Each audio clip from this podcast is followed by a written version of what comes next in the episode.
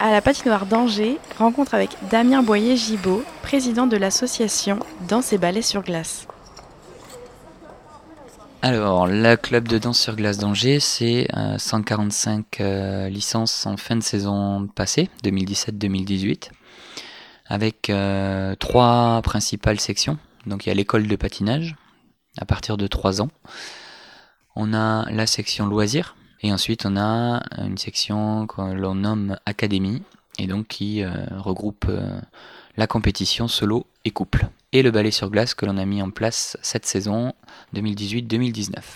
Alors la danse sur glace Angers doit exister depuis le milieu des années 80 avec la naissance de l'ASGA. À l'époque, euh, le club regroupait donc plusieurs sections, dont la danse sur glace. Et depuis euh, le milieu des années 2000 ou la fin des années 2000-2010, euh, chaque club a pris son indépendance. Et donc est vraiment né le club de danse sur glace d'Angers, et on porte un projet, un vrai projet pour la première fois qui s'étale sur l'Olympiade 2018-2022.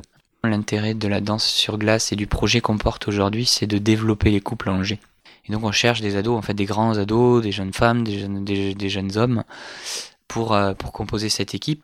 Qu'on soit débutant ou pas, on peut rentrer euh, sur la glace, on fait des petits essais, on a deux essais gratuits au niveau du club. Et puis ensuite, euh, on peut intégrer soit les confirmer, soit les perfectionnements pour apprendre à patiner, apprendre à glisser. Et puis ensuite, si c'est juste pour le plaisir, on se sent bien aussi dans notre club.